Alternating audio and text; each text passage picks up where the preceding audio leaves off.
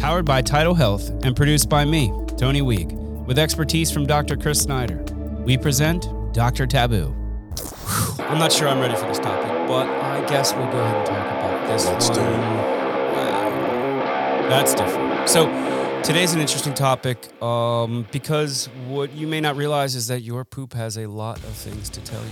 And we're here with Dr. Chris Snyder, Dr. Taboo, in three, two, Welcome to the show again. Uh, this is Dr. plop, Chris. plop, fizz, fizz. Is that how this one starts, Doc? Oh my, did I hear that? Uh, this is Dr. Chris Snyder, aka Dr. Taboo, and we're going to talk about poop. What does my poop tell me?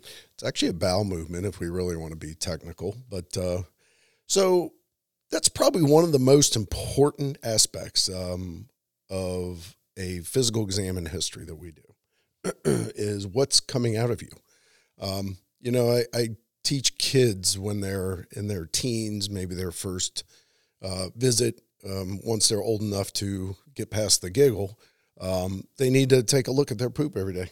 Are we ever old enough to get past the giggle? No, because nobody looks at their poop. Um, and I'm always amazed that you know it's it's probably one of the ways to help me clinically determine why you have come to see me. Um, so we'll expand on that a bit because color is everything, texture is everything. So let's talk about fecal exams. Yes. So we do a lot of poop exams because we're looking for blood in most cases. Blood is not normal in the bowels. Um, so, and blood changes the consistency, smell, and color of the stool. Blood turns the stool black if it's from above the gut, and blood turns the stool red if it's from below the belly button.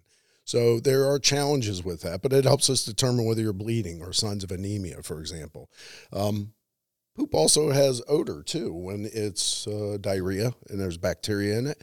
Uh, so it could be an infectious cause for why you have loose stools. It could also be an inflammatory cause, Crohn's disease, ulcerative colitis, colon cancer, multiple other things uh, can cause it. So your bowel movements are important. So when you go to see your doctor, the important thing is to always know when you get asked that question, what color is it?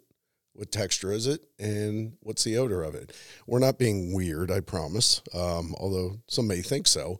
Uh, and my 12 year olds that I asked this to always kind of giggle, but then I said, seriously, does your mom look at your poop? Nope. Mm-mm. She's not coming in that bathroom once you're 12 because she doesn't want to go in there. So you need to take ownership of that and make sure you look at it every day. So let's talk about consistency. What are we looking for in a what you would call a good bowel movement?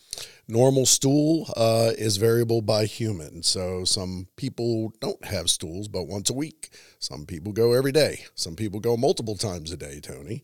Um, and, I do not know what you're talking about.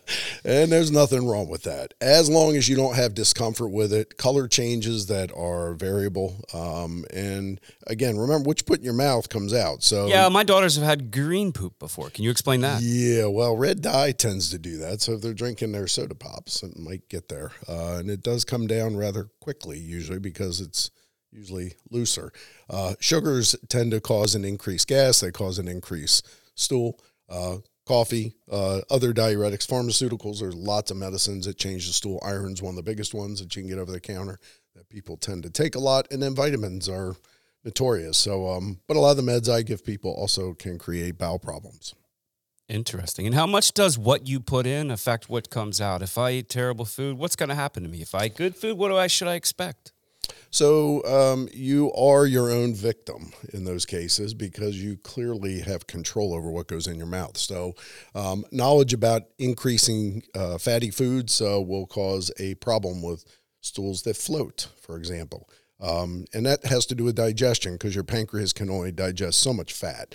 Once there's an abundance of fat, it's going to go right through and find yourself there either tomorrow morning or maybe even in the middle of the night, depending on your age, uh, whether you have control over that. So there's a lot of factors that influence that, but uh, choices are really super important.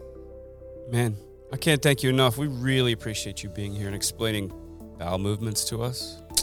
Well, hopefully everybody has a poop a day to keep the doctor away and it doesn't change. Ladies and gentlemen, there is no one on this planet like Dr. Taboo. Doc, thanks for coming today. We really appreciate you. It's a pleasure.